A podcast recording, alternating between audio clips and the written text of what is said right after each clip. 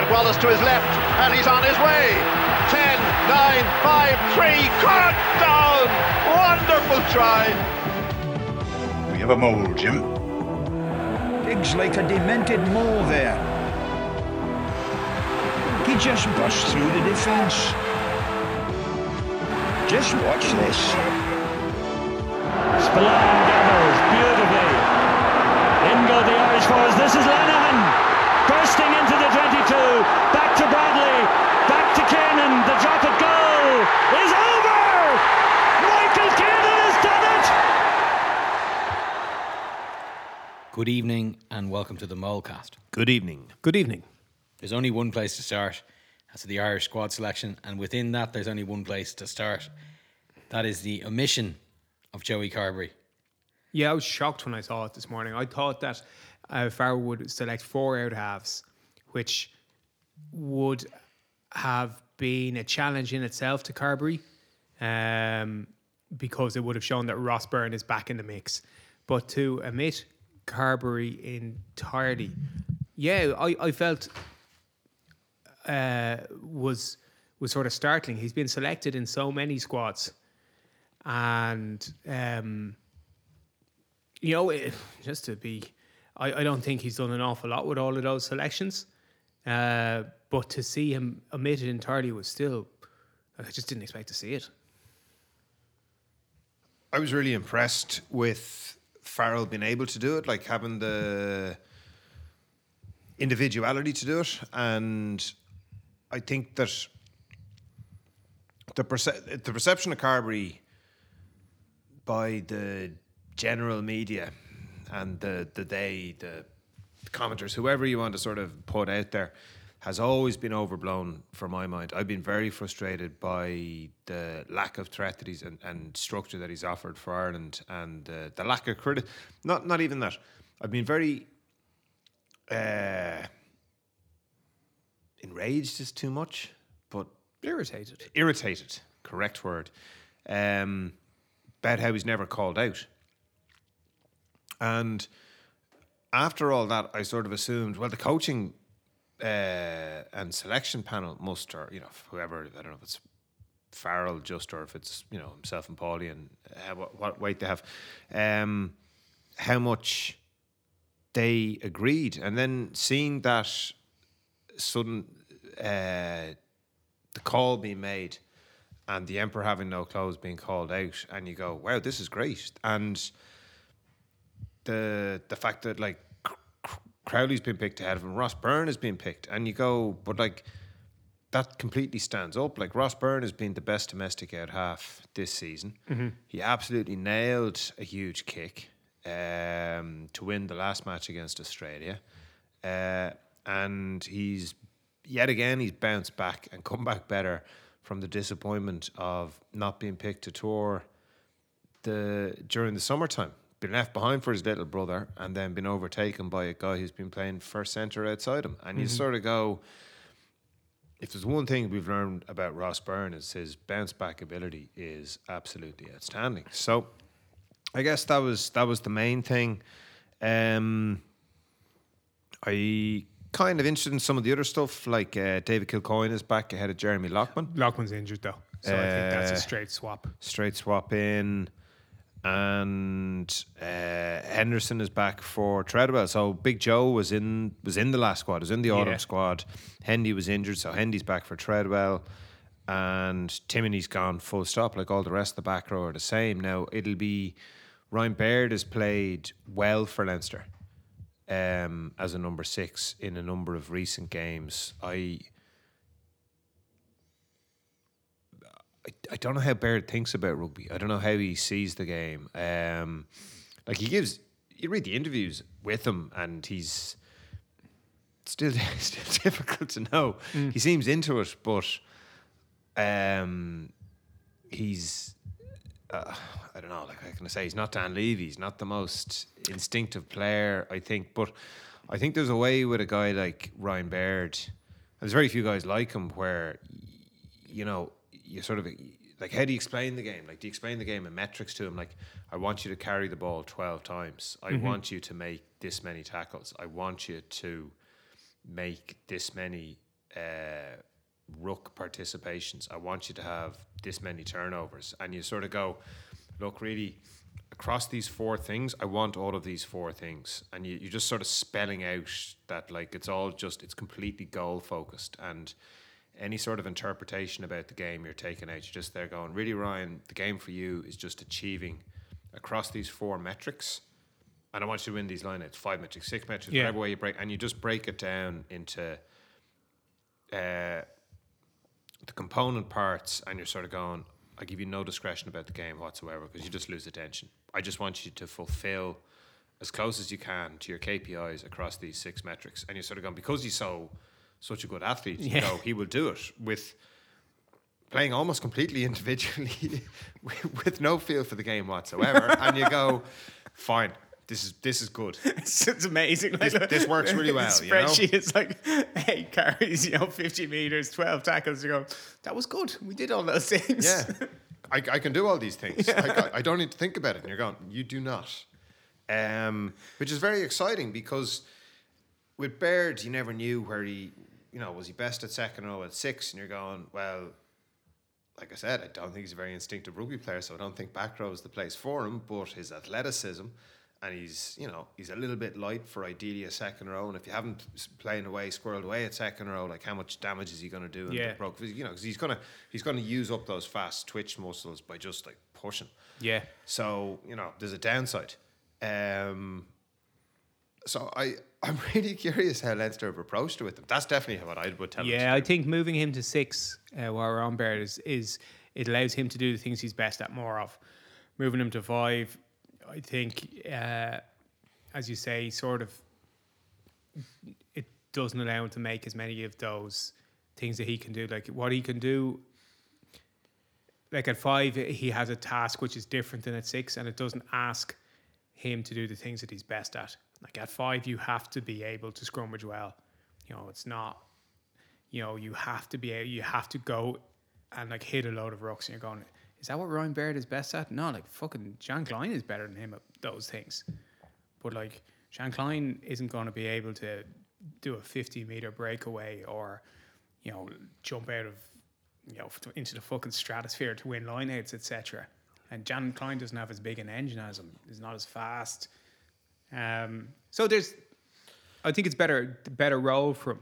And again, like it's not as though he's going to walk into the jersey because oh man, he is still playing really well. And Coombes is the other guy who stands out in that back row, who's been in a number of recent panels, but you know has had bad breaks at different times, but looks as fit as he ever had as as as a pro, and was a guy that when he got involved in the USA Japan sort of COVID era test, you going he looks deadly. He was great. He looks like a guy who could like Yeah. make a real impact at international rugby uh, against much better opposition. And the, the just way just because he Yeah. ju- he just he just seems to have it. He doesn't. He, actually seems to have got better with the step up Yeah. rather than you know having to adopt. like the adapt US, it. the US are a bad team, but I, I was at that game and I remember clearly. And I remember like how often Coombes got on the ball, how often he passed and offloaded as well as carrying. It was a very different style of play than he he'd been playing at Munster. It was like Coombes and Doris were in the same team, and you're there going, Jesus, look at these two lads running in the backs, passing really well, offloading well. And you're going, ooh, it's impressive. Um, so the, the the that back row is uh, like 2007 ish, in that there's like one open side and like fucking five blind side slash number eights in it.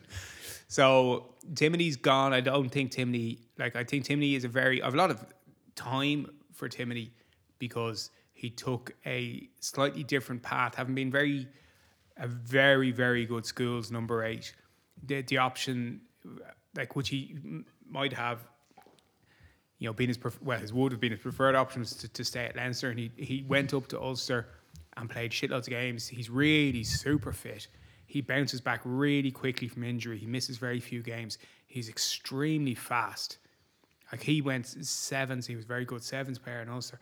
I don't think like like I think he he has as an open side. I don't think he reads the game at a at a uh, you know at a, as good a level as you'd want an open side to read the game. Yeah. Like I remember being at the RDS game where he was playing for an Ireland selection against a, a shadow All Black side, and he was Jesus. He was at nothing. He was behind everything. He's like, "going, you're not, you're not at this ruck. You're not at that tackle. You're not in support there." You're going like, and it's not because he's not fit, because he's a flyer, and he's he has all the pace to get to where he needs. He's all the engine to get to where he needs. You're going, your reading of this game is really poor. Now he wasn't the only player to played poorly that day, but it was really noticeable. Now the next day, you know, or the next week he played against Fiji and he got man of the match. You know, which is sort of I sort of felt like he was lucky to be selected for that, and then he did well with that chance. But Ulster players are suffering uh, for losing so many games in a row, and then playing badly. They're they're losing so many games because they're playing badly. So you'd have to think that uh, the other open side, there's, there's two open sides left who could push themselves into contention. And like scored out of 100, I would say 70 to 80. It's Will Connors if he if he's back and fit. Farrell likes him. He's an absolute tackle machine. He brings something completely different in that he can stop a team on his own. He, Yeah. you know, he'll come off the line and chop guys down five yards behind the gain line, and like no one else can do it. He's He's the best tackler in Ireland. He's a brilliant tackler. Yeah. And the other one is Hodnett, who's Yeah. got the, the balance of it. And he's fitter. Munster are playing better. He gives you a ball carrying. He's a he's a good footballer. reads the game really well. He's a natural. The two players are natural. Like Connors is not Yeah. just a tackler.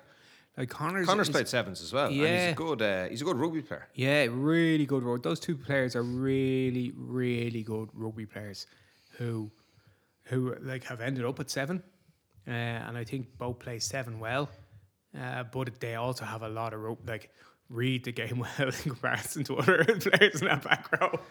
Um, and then Larmour's back, which is which is really good to see because he looked very short of confidence last year, and he's reacted really diligently to the sort of winger that uh, Farrell likes. He's and he's he's he's never mentioned as a fullback again, which is great because it, it didn't suit him, and he's really just concentrated on playing winger. And you'd wonder, like you'd pretty argue that playing fullback benefited from him in his perception of the kind of wing that Farrell wants, where he, he comes off his his set wing, he's better in the air. Um, he's having a great season.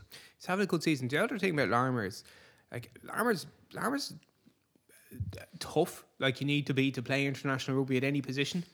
Like he's he's like a he's shipped as fair amount of injuries as every fucking player does basically. Uh, but he's come back from this latest injury, and he's playing tough. He, he does well in context. His tackling is is good. Yeah. Um, and he he does go looking for the ball an awful lot. Leinster use him quite a bit now in the middle of the field off um, instead of the ten off scrums and stuff like that. And he does well. And the other thing uh, about Larmour is his uh, distribution choice is much better than it previously was. Like he was always looking to beat the ninth man, you know, and now now he's better at drawing a player and giving a pass. Um, which was an area that he needed to improve in, and he has. The player that on the wing has been selected, who I was re- I was surprised to see, was uh, Jacob Stockdale. Uh, and this comes back, sort of circles back to something which I meant to say to you because you brought it up this morning about. I think that uh, Farrell is is using the carrot with Stockdale, and he's using the stick with Carbery. So if you just you just say what you uh, wrote to me this morning about Oh, well, I said timing. Well, the thing I thought about Carbery immediately was we've sort of had this perception that he's just going to be the second choice because that's what the, what it's, the way it's always been. And this is the most competition he's actually had for being second choice, certainly in any time the last five years. And he's been dropped at a time where this is a massive kick in the arse for him, but with huge, like a, 10 months left to get ready for the World Cup. There's what let's say five Six Nations games and probably four games before the World Cup, um, and the idea that those three out halves will stay uninjured for that entire time is fanciful. Mm-hmm. So Joe, Joey will play if he can if he can stay fit. Joey will play again for Ireland before the World Cup Yeah, and so he, that's his opportunity. And as you said, I think a couple of weeks ago, uh, it was an, it was an almost an off the hand comment, but it's something I really agreed with. Was you had said if Joey comes on and plays like he did in the last ten minutes of the third test against the All Blacks, where he ran straight, he held defenders and like organized his back line and kept everyone in the, in the opposition defense honest. You'd be like, that was like almost like the best ten minutes he'd played for Ireland. He's had bigger influences on certain individual games, but like he he's only ever started one Six Nations game, for example, which was mm. the test in Paris. Now that was a, Ireland uh, a, gave a very good account of themselves after going. Well, he tackled and goal kicked well in that Yeah. game, but as we talked about at the time, the difference in how we played in that game with regards to getting ball to the centres and how we played with them, I think, against Wales with uh, Sexton in charge was night and day. Like we had, like Aki had something like, uh, this is more than a year or it's about a year ago, so I, I can't remember, but like Aki had something like 25 involvements between passing and carrying against Wales and about fucking nine against France. So going like the backline did not run well. But in fairness to Carbery, he tackled well that day and he goal kicked. And like goal kicking is one thing which he's generally really good at.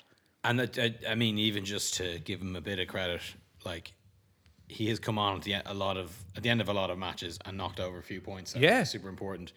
Uh, which like even just thinking of that fella playing for the the Dallas Cowboys missing all his kicks, like that's not a given, you know. So uh, he does deserve a bit of credit for that as well. But like in terms of the player that everyone saw emerge at Leinster a good while ago now, and just thinking, oh, geez, this guy's a you know takes it to the line. He's got a break. When was the last time Joey Carbery broke the line? Just, I just don't remember it. Like it just never happens. More likely, he's Yeah. wandering across the line and then going like, "This isn't on. Here you go. Here's the ball." Yeah. So yeah. but, so but I- what you said yeah, there is so- like this gives him time to actually prove that he should be in, in an Irish international, just as assume that he's going to be. It gives him like a huge like to me, that's why I'm saying it's it, this is the stick that's been used on. it. It's like you're dropped, you know, prove that you're good enough to play for Ireland. And with a huge, like two big tournaments on the line, and especially the World Cup, so it's I think it's a good motivational uh, tool. Now I don't think it's just a motivational tool. Just I don't think, uh, like well I, do think the carrot is like I think he's trying to say he Farrell is, is and have included Stockdale as Balakoom is injured. They're looking for a big winger, left footed, and um as as low as out at the moment, and he has been world class in the past. But this is his chance now. Just as Carbery's getting his kick in the owl and has and has his chance to bounce back by playing well at Munster. Like if Stockdale doesn't go well in these first two matches, and if he doesn't train well, he'll just get dropped and he won't be in the the mix again. Yeah, I mean, he's. I mean, he had such a unbelievably good start to his international career. Like, genuinely, could hardly have gone better. And then it's just been up and down, but mainly down. Or like it's been, it's all been down since Yeah. then. Like in a general s- graph. But, But like, sure, it's- if it was up from then, like we'd Yeah. be looking at Stockdale and going like, probably best Irish player ever. you know? Um, so yeah, it, it it's funny to see him back in there. He, he's kind of just he just sort of almost been a bit forgotten, and that he hasn't been in any of the big days for Ireland In a long time. in a long time. Yeah, But the one thing I would say is like if, if anybody is thinking like we're being kind to Stockdale and, or you know unkind to Carbery, I'd say go and look at YouTube and look at Jake, Jacob Stockdale career highlights because at his best he was fucking amazing. He was like his try reel from like 2017, 18, 19 Oh yeah. is absolutely sensational. Like best winger in the world in 2018, still really good for for summer 2019 as well. he's a player who, uh, unlike Larmour, is still tempted into playing fullback sometimes, and he's. I don't think. I think he's not suited to it. God no. I think his Yeah, defense is the w- worst part of his game, and Yeah. Well, and brain off farts. yeah. Brain farts in his yeah, like the Doesn't have the fullback mentality. Yeah, No, the goalkeeper fullback. mentality that Yeah.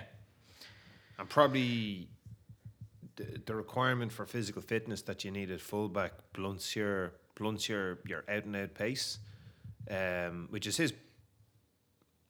Uh, it's not his, it's not his best thing. Like his his best thing is his size. It's a combination of You know, strength, like balance, and pace. Strength, like balance, Balakour. pace, and he's a finisher. Yeah. and he's got a left foot. Like he's he's he can do a huge amount. So I mean, he he. But the biggest thing is he score goals, right?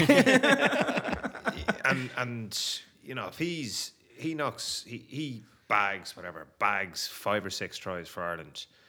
You'd be going, wow, I forgot about that. But Yeah. but here In it front of 40 Here's a- Here's a threat.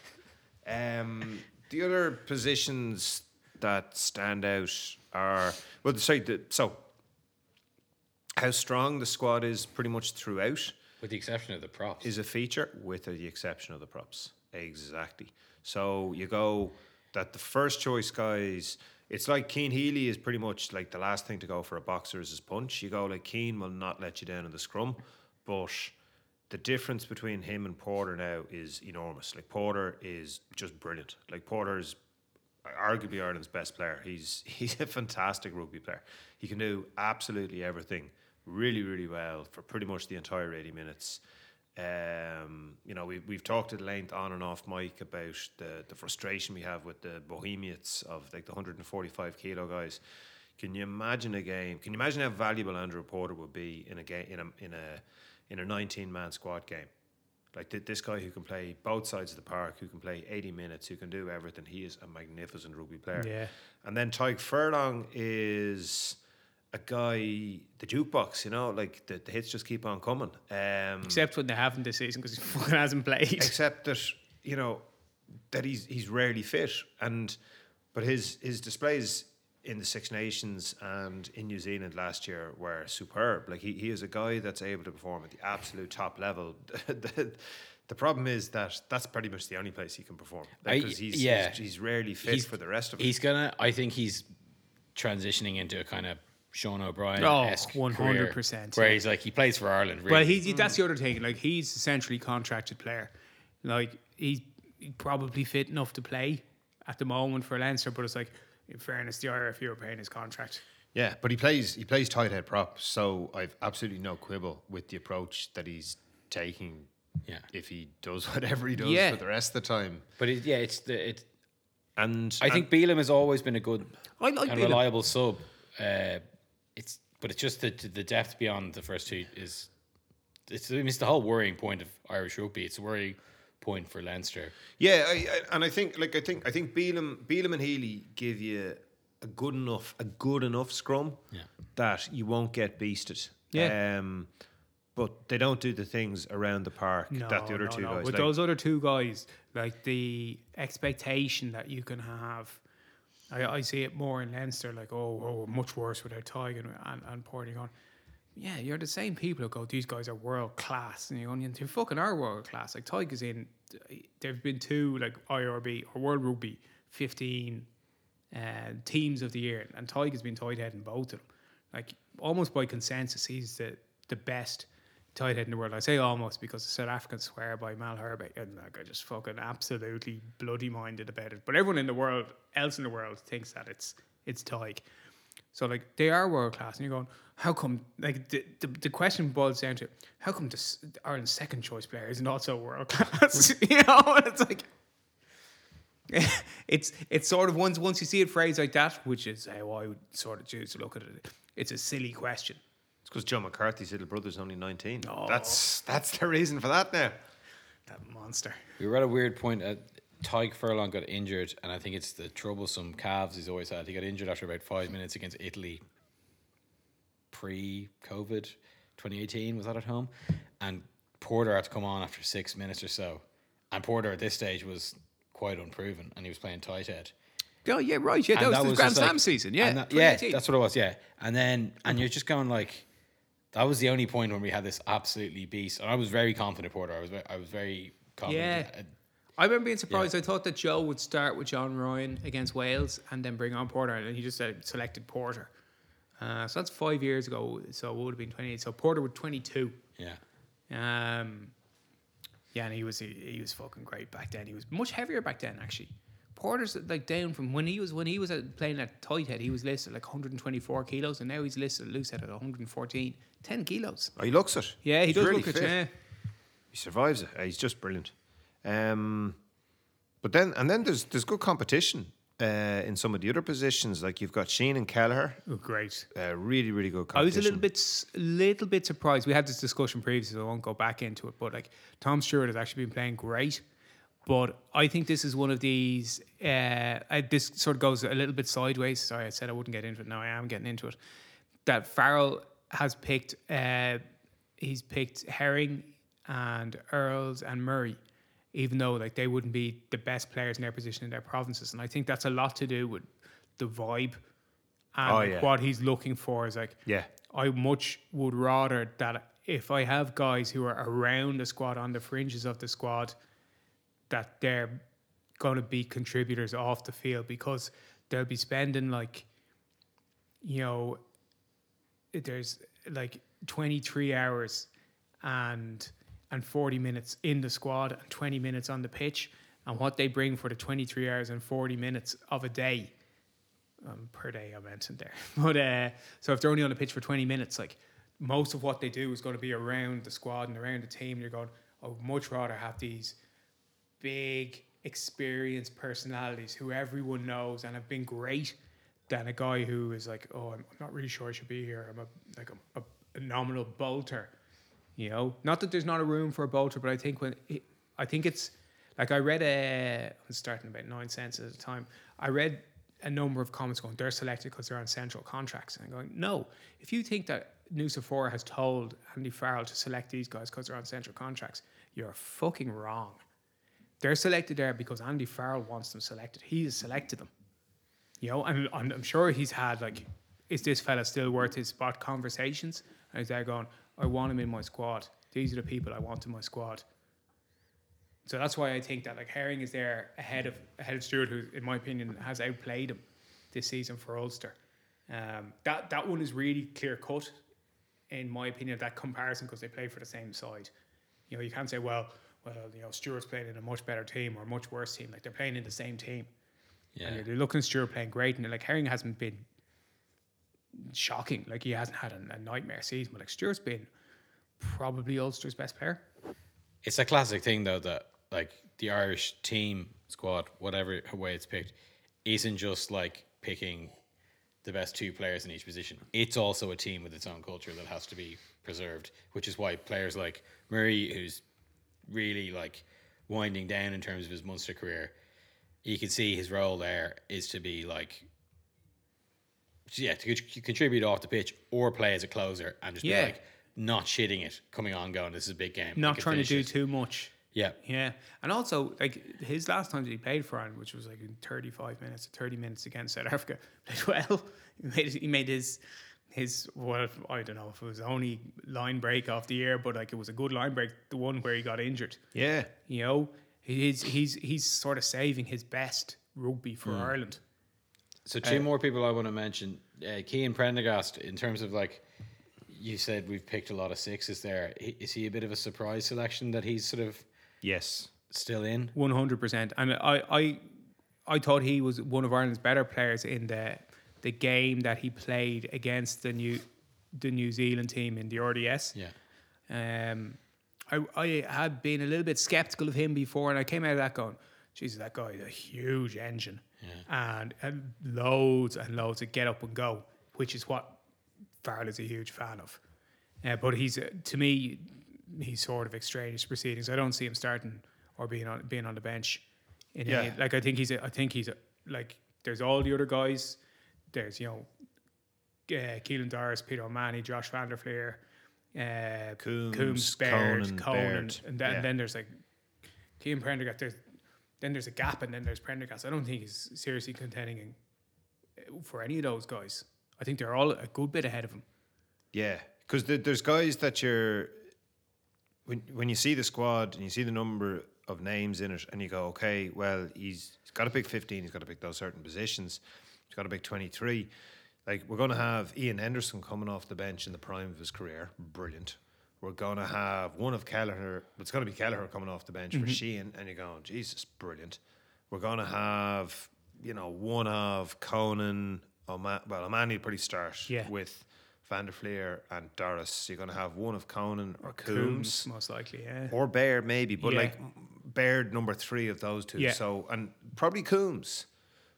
Um, I think, yeah. just just just to sort of give him a sniff. I suppose it depends how they train, but again, like you're if if Conan is picked ahead of Coombes, it'll be because Conan is playing well, and Mm. you're going well. Like he was the Lions test number eight. You're going like Jesus, that's brilliant.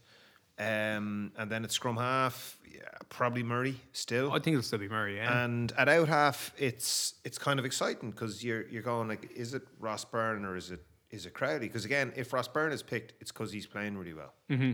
Um, and then in the backs, I Well, that leads me to my last, the person I wanted to bring back up. three Osborne, I guess. Osborne, to talk about Osborne, it's like, what a. Okay, I described him, his introduction and his ascension to this level as kind of following the Hugo Keenan path, in that he, he goes from being like one of the many young guns you see at Leinster to then getting picked in a big game for Leinster. And this, I think Jimmy O'Brien sort of followed this path.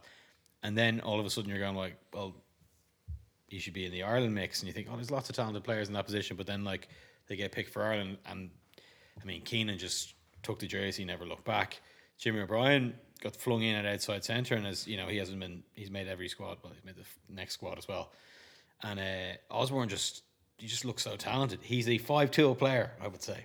He is a 5 2 player, but like he's much further ahead than either of those players were at the same time. yeah, I, w- age. I wouldn't say Hugo Keenan. Hugo Keenan's like an, uh, an identikit Leinster guy who w- one of the seven who played that year. You just start going, I might never hear his name again. And then you know, so he he was uh, he's Ringrose will be the guy that I'd put him in. He he was a guy who got capped for Leinster when he's eighteen or nineteen. Yeah, 19. Um, and then was a very good underage player. Well, he was just playing for he was just playing for Leinster since he was a teenager. He it just doesn't really just happen that kept often. on playing for Leinster. So, uh, kind of like Robbie Henshaw playing for Connacht, in that just from a young age he was pretty much always playing, and he's big. And the coaches who've coached him, who are not just like, oh, he was a coach of a club level, like Lancaster and Leo Cullen have both gone, and some of the Leinster Academy coaches have gone like, oh, not everyone can be like a Jamie Osborne or something. You know, they have referenced him as being like this guy is, and it isn't just the size. Like he is really, like he's got a really complete skill set of. As you say, he's a five-two player. He can kick the ball a fucking mile. He's got good judgment. He releases the ball at the right time in terms of passing. He holds the ball in two hands. He straightens. Like when he passes, his last step is to straighten before passing. Like this age old like rugby adage of straightening up just before you pass, just to make sure that if there's somebody in front of you, he has to fucking actually not drift off to you. It doesn't mean he's going to step in and tackle you, but he can't drift off you. He holds his depth well. He doesn't overrun the ball. He works hard off the ball. He is like the first thing he did for Leinster when he was like a teenager was absolutely melt some lad for the Scarlets five meters backwards. It was a huge hit. And uh, yeah, he's he's just a really talented player with great size and a huge boot. Like, he's and he's he's the sort of guy that you want to see more of play for Ireland. In that he's not from St Michael's, and what I mean by that is he isn't a guy who's just been coached much better than everybody else and looks much better, but isn't a particularly good athlete. He is, as you said, he's a five-tool player. He's the best at whatever sport he plays. He's bigger than most of the guys on the pitch, and you're there going, Jesus, that's why I want playing for my na- my national team. Somebody who's just much better than everybody, rather than Yeah. somebody who's had better coaching at a younger age. Yeah. So yeah, he's uh, he deserves his he deserves his uh, his shot, and also the, the secondary thing we mentioned before is like he's played a lot of positions already. Like there's been no both Lancaster and Cullen have moved them literally up and down the Leinster back They've said you can be a 12, 13, 15, 11, started games in all those positions. Um, and you know, his the timing of his his uh, breakout game could not have been more uh, propitious. I, I, I- I suppose, like having a huge game in the Heineken Cup away from home, scoring a try, being man of the match the week before the squad is announced. That's sort of that really swung things in his favor over, for example, Frisch, uh, who's who's you know has had a really good start to his uh, his first term at Munster. He's been a good player, but the difference I would say, a secondary difference between Frisch and Osborne is like Osborne is five years younger than Frisch. Like you're, you're only touching, you're only touching. Like this is the start of Osborne's career. He could, you know, he could be a Henshaw like have a Henshaw like career in front of you know be be the best be the best centre in the Six Nations, be the best player in Ireland in- on a given year. You know, really talented guy. Thunder's in there. That'll knock the wind out of him. Referee blows for half time. The world's best negotiator, Eddie Jones, got himself a five-year deal at Australia after they axed poor old Dave Rennie. Uh, and Eddie Jones is going to stand to basically inherit all of uh, Rennie's unfit players as fit players, and lead his home nation into a World Cup. Eddie Jones thinks everyone's unfit though. Whatever about Ross Byrne's bounce back ability, Eddie Jones is an absolute. Rubber ball. Ah, he is a total rubber ball. He's like he's a rubber ball with a battery in him. He is just incredible. Like you know, for anybody else, like look look at Stuart Lancaster. Stuart Lancaster got fired for England. He had to take a year off and like go and find himself. Travel the world that came from Kung travel Fu. the world. Yeah, yeah, and like just completely rehabilitate himself and get over it. Eddie Jones is like, oh man, bloody poems five weeks ago, paid by them. Now I'm gonna get paid by you. Two World Cups, a Lions tour. It's not cans on the pitch, mate. It's chaotic. we had this session. And we're doing a drill. There's loads of cones, and it it was quite good. It's it's in our sevens, but and you're looking around going, "Oh my, it's not cans on the pitch." You just there going, Eddie Jones is like Eddie Jones was probably coaching a team when he got the call about Eddie, mate, you want to coach Australia? You going after this session? After this session, mate, I'm coaching. There's no cans out here, bro. Just playing rugby. We're redefining the game. He is an absolute rubber ball legend. I have a feel, question. I feel I feel very sorry for Dave Rennie, who I so also do think I. is a super rugby coach. Yeah. I, I said, can Eddie Jones's profession? I wrote this on Tuesday, the 6th of December, when he got sacked by England. Can Eddie Jones's professional life be simplified as far as good coach, bad manager? Pretty much, yes. Uh, my next point was the RFU panicked due to fan dissatisfaction, recent failures in administration, and criticisms of their inaction, and media pressure. Which I think I was I was happy with this. The phrase shouldn't be "lost the dressing room"; it should be "lost the press box." Frame that one. Yeah, that's quite good, isn't it? Would you agree with that, Don? Um, we were also saying about Eddie Jones, you can't just tell everyone, oh, it's all about the World Cup and it'll be fine at the World Cup and then get shit results for three years and expect everyone to believe you. Yeah. Which is what he was doing. England were playing terribly and getting terrible results. Like, he didn't. He maybe the the final the trigger was pulled because of those reasons with the RFU. He got sacked because he was the team was playing shit and getting shit results, and it's his job to win today and win tomorrow. Yeah, that's that's true. Like his Six Nations results for the previous two seasons were poor. Like England should always be either first or second in, in the in the Six Nations. And you and we were making the point that he pretty much has his team. Yeah. Like the team that played in autumn is Eddie's first choice team. They had everyone. And this is the team that he wants to pick. These are all his guys, bar Underhill, and you're going, they're shite. Yeah, they were Except like 20 minutes against New Zealand. Yeah, which is which which reminded me of when uh when we started fucking the ball around against France when the game was already lost under Eddie O'Sullivan in Paris that time. Oh yeah. you know, like 20 years ago now, I think, or maybe, maybe not 20, but like not far off it. But like the game was lost, and then all of a sudden we roared back into it, and you could see like Pelous literally smoking on the pitch, and you're going, yeah, we can fuck it around, but the game's gone. Game's gone. Um, the thing, so I mean, I always put it, it make a sort of a, a comparison with Mourinho and Eddie, like Yeah, which I see, yeah. I think Eddie is more relative to his sport. He is much more of an innovator than Mourinho is. Uh, so I don't think, I think, I don't think they're they're exactly uh, good analogs of one another, but I certainly think there's an element of like the first flushes of a relationship with Eddie Jones are definitely going to be the most profitable. I fucking cannot imagine in any way, shape, or form he will be the Australian coach at the following World Cup. Not a chance. No way. Not a chance. Nah. But he that's I mean, and that's he- his own he- problem. He it's not just like that the results go bad. He fucking burns his bridges with everyone. But he has got a year of excitement. I mean, the excitement is going to be massive with this Australian team because the amount of talented players, talented, powerful players that they have at their disposal, like aside from like Hooper, who's like just an all round Legend of the game. legend of the game, but then you're like our man Valetini, uh, the uh, Kuran Kurandrani and Koroibete.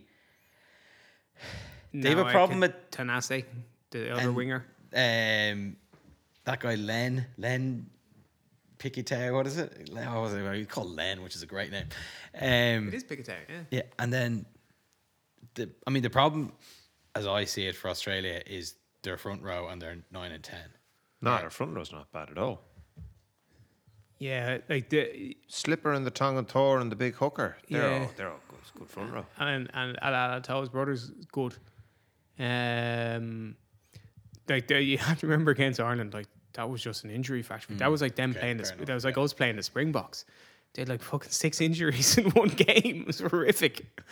Um, but I was I thought that Australia. I came out of that thinking like, geez, you know, we we did really well to win that game, and Australia are tough.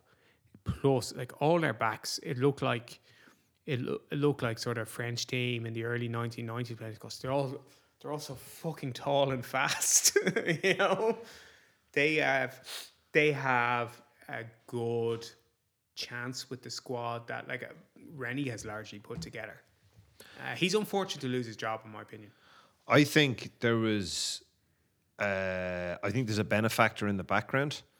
I think that somebody, the Aussie equivalent of Denis O'Brien, there's so much money in Australia from mining, essentially, and their currency is ripped, their real estate is ripped, uh, but like it's all it's all commodities. The, Like those guys, you, you got, you know, you read stories about people flying over Australia and looking down at like seams of of ore, and then just buying like massive tracts of land, and you hear stories of guys doing courses in Cork in geology and geography in order to go down and work for the mines, and you're sort of going, "Geez, that's a career plan." Like this, Yeah. this commodity boom has gone on for so long on the back of Chinese demand and on the back of like the the investment that's been made.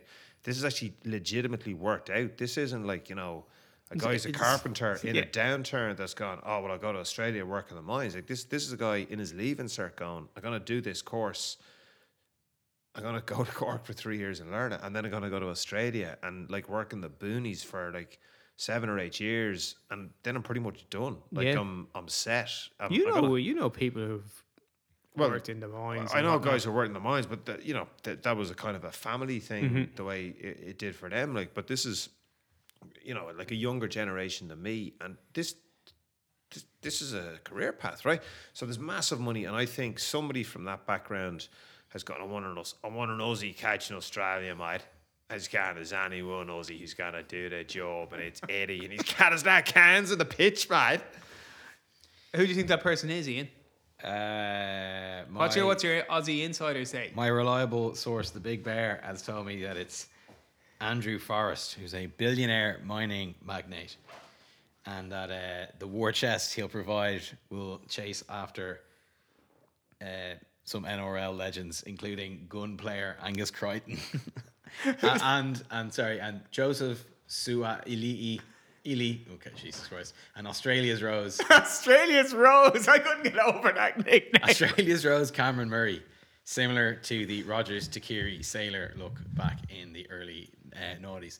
That I mean, I don't know enough about NRL to to to comment really. Yeah. but I just thought we uh, we, we have to leak our insider info. Yeah. from down under. And we have to use the phrases Australia's Rose and gun player. Just absolutely awesome.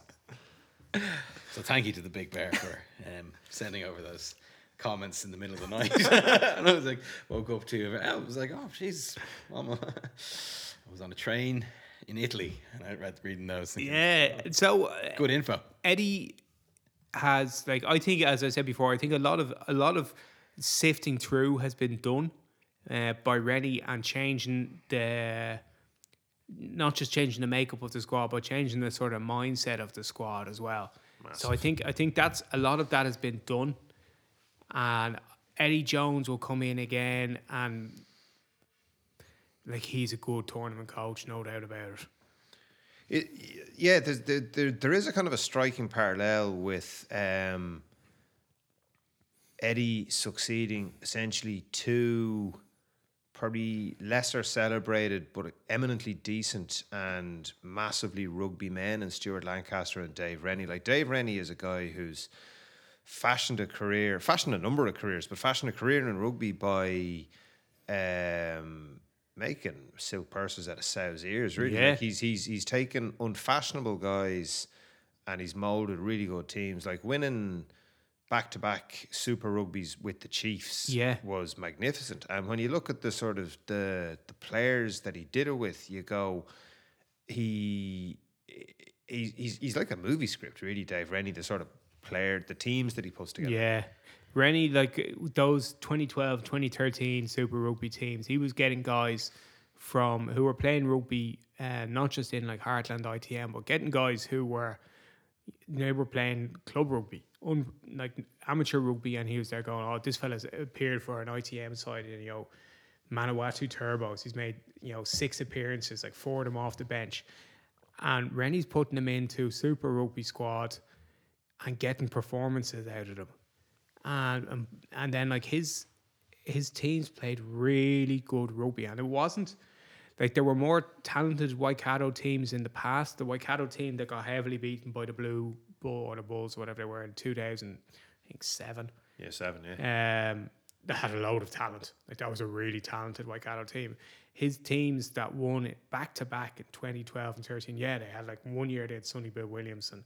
They had uh, I can't remember uh, Brodie Retallick's nickname. Something sort of funny. Like Diesel, is it? no, it's, it's No, it's. I'll look it up. yeah, uh, but they had him, so like it's not like they were bereft of talent. Like they had Liam Messam, but um, um, but like they had also guys who were who just just made into you know important players in a in a well put together team. Was it Gazla. Gosler? Wish I knew that when I said it. So um, like he applied. This is uh, like he applied to coach Terry You're in like 1992, 93. Ah, Um, what a fucking miss. yeah. Um, I- you know he he like he was not like a teacher or anything like that. He used to he used to run a bar. You know that was his like he just fucking loves rugby. When you see him in person, actually, by the way, he's a huge dude with a massive head. He looks like he's a massive head. In fact, Yeah. must be said. Yeah, he's uh, like I'd say he was a good player, you know, without being like an international. But he, he I, I think he's a I think he's a super coach and a really good guy. And the reporting of his departure was that the Aussie players would really miss him. Yeah. And all supported him. It reminds me of when Vern Cotter. Now Vern Cotter didn't get sacked. There was a timeline on it. But do you remember when he took over as a Scottish coach? Yeah. And then the, it was always going to be like he was going to do it for three years, and then and then uh, Townsend would take on the job. But it's like it's one of those rare uh, like changeovers of jobs. And I know that Rennie's essentially been sacked, but like it's it, there's no acrimony. No one was like fuck. Well, um, you can't say nobody, but like it wasn't wide. People weren't widespread calling for his head or hate. Like it wasn't Pivac getting the axe, you know, or Eddie Jones getting the axe. It's like oh, he's like done a good job. You know, it's it's unfortunate. He's a nice guy and everything like that. It doesn't happen that often. No. Um, where next for Rennie? Leinster. No, Kobe, Kobe, uh, Oh, Steel, Steelers. Kobelco Steelers. Yeah, well, apparently that's the rumor. Okay. which would be a lovely landing spot from like he's a very he's a cool guy he gets on with everyone they're going to give him like 600 grand a year you know? Yeah. uh, Japan's amazing uh, Kobe are a great team you know really long history in the game so they have a good squad uh, but yeah God you'd love to get him up in He's a- love to hang around and do some I don't know. He teaches ballroom dancing and everything like that. He was a, he was a ballroom dancing champion of New Zealand or something, or certainly of of uh, a part of New Zealand in his youth. Wow. Eddie's back though. Yeah, and Gaz- So Gaza Gatland's back as well. Just uh, on Eddie, Yeah, sorry. what counts as success for him? Is it just beating England in a quarter final of the World Cup, or you know, if he gets to a semi final, gets his team gets done over by any of the teams on our side of the draw, let's say, um, you know, or however that works. I can't remember. What do you think? I think it's a semi final. beating England getting to the semi Yeah. final is what is what the public wants. Certainly, Yeah. it's what Eddie wants. Um, the Yeah, beating England. yeah, and then having a crack at the Lions. I think. I guess. You, Yeah. you expect him to. Well, I mean, we were not to downplay the Wobbs. Like we were talking about Australia going, they're the best value for the World Cup. Yeah. a year out, and they beat dark horses. So, um, doubts about their ability to win so, just that many successive matches because they're kind of out of practice of doing that. Yeah, that's a good they're, point. They're very up and down. Whereas you go, ooh, look at South Africa, look at France, look at Ireland. Like they're used to winning, and New Zealand. Um, you just keep on beating Australia, winning Bledisloe after Bledisloe after Bledisloe. So you know, there's four teams there that they have to get past that have miles better winning records, but a lot of talent. Do you know who I forgot to mention? Fucking Will Skelton. like Eddie Oh, Jones yeah. can pick Will Skelton now. He's going to make him enough. Never mind. get, him, get him to do lots of sprints. But he can pick him, and like uh, Will Skelton is like probably the only player who changed the pack from being a, a pack pack of forwards to like a big pack on his own. Yeah, Uh, Eddie Jones, imagine Eddie Jones and Will Skelton together. It's stuff of nightmares. He'd be like, he, he'd be like, oh fuck, I can't remember. He'd be like sitting around in the shoulders, like that chap in uh, Mad Max Street Beyond the Thunderdome. Diggs like a demented mole there. He just burst through the defence. you were complimenting Big Andy Farrell uh, for his uh, choice work and selection, and in particular for having the courage to drop Joey Carbery earlier on today. But uh, you also have a bit of time for Rowntree for his um, ballsiness and selection.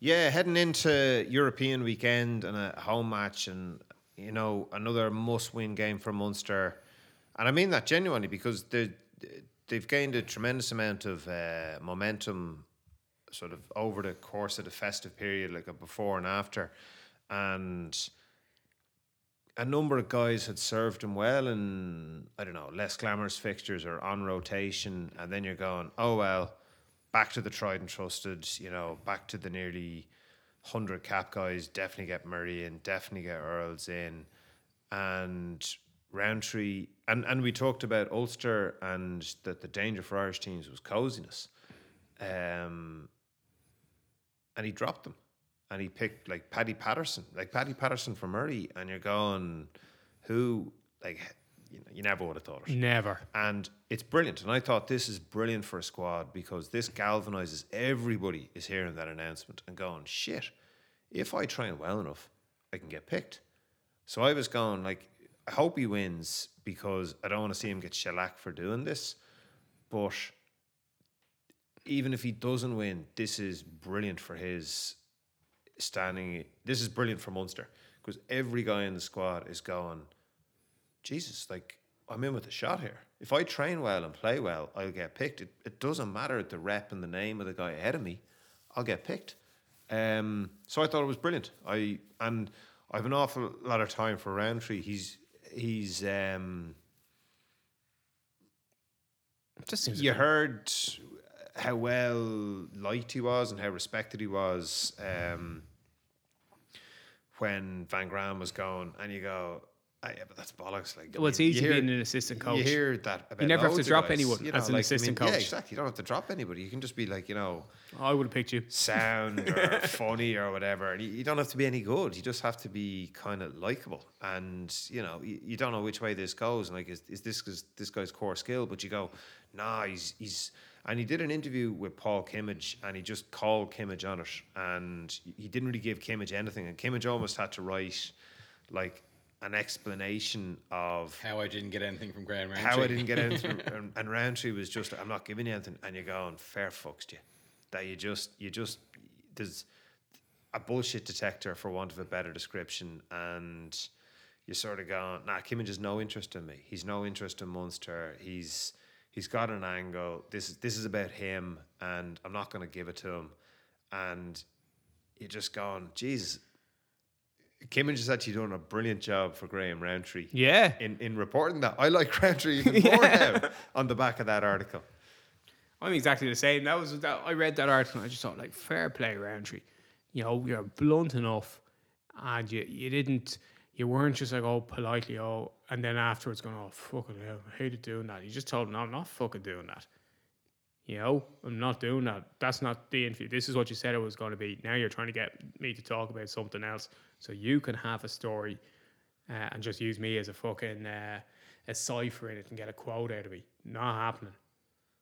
Uh, and I that's just straight, straight up man to man. He now Kimmage isn't a, like a rugby opinion former, but he's a you know he's a like he's he's- a journalist, a sports journalist who's like yeah he's a heavy hitter. Like I don't like him. Uh, I don't like, uh, but like you know he's he's like he has a reputation in sports journalism, and it's most people just sort of get they answer it. They like he rubs them up in a much more abrasive way than uh, than they're used to in sports journalists, and like they sort of give him sort of fucking answers which they don't really want to give him. And it's not that like oh I've wrinkled it out of him. It's just like Jesus, they just say shit. They go, oh, why did I fucking say that? Like, and was just wasn't having that. He's just determined to have it on his terms, which is a good way to be. and and Munster have Munster have got better. So I, yeah, I really like him. Um, but it seems that lots of people really Yeah. like him. Um, and kind of like Leo Cullen, I think that Mike Prendergast has probably got a lot of the credit. I think Denis Leamy's got a certain amount of credit and a certain amount of publicity. Um, and Rowntree pretty disproportionately not not quite so much. Um, because like the worst bit about Munster is their line out, which I think he's involved. in. Maybe maybe Andy Kyriacou is involved in that, but um, but no, he's he's he's done a very good job. Yeah, and, agreed. Uh, deserves a lot of credit.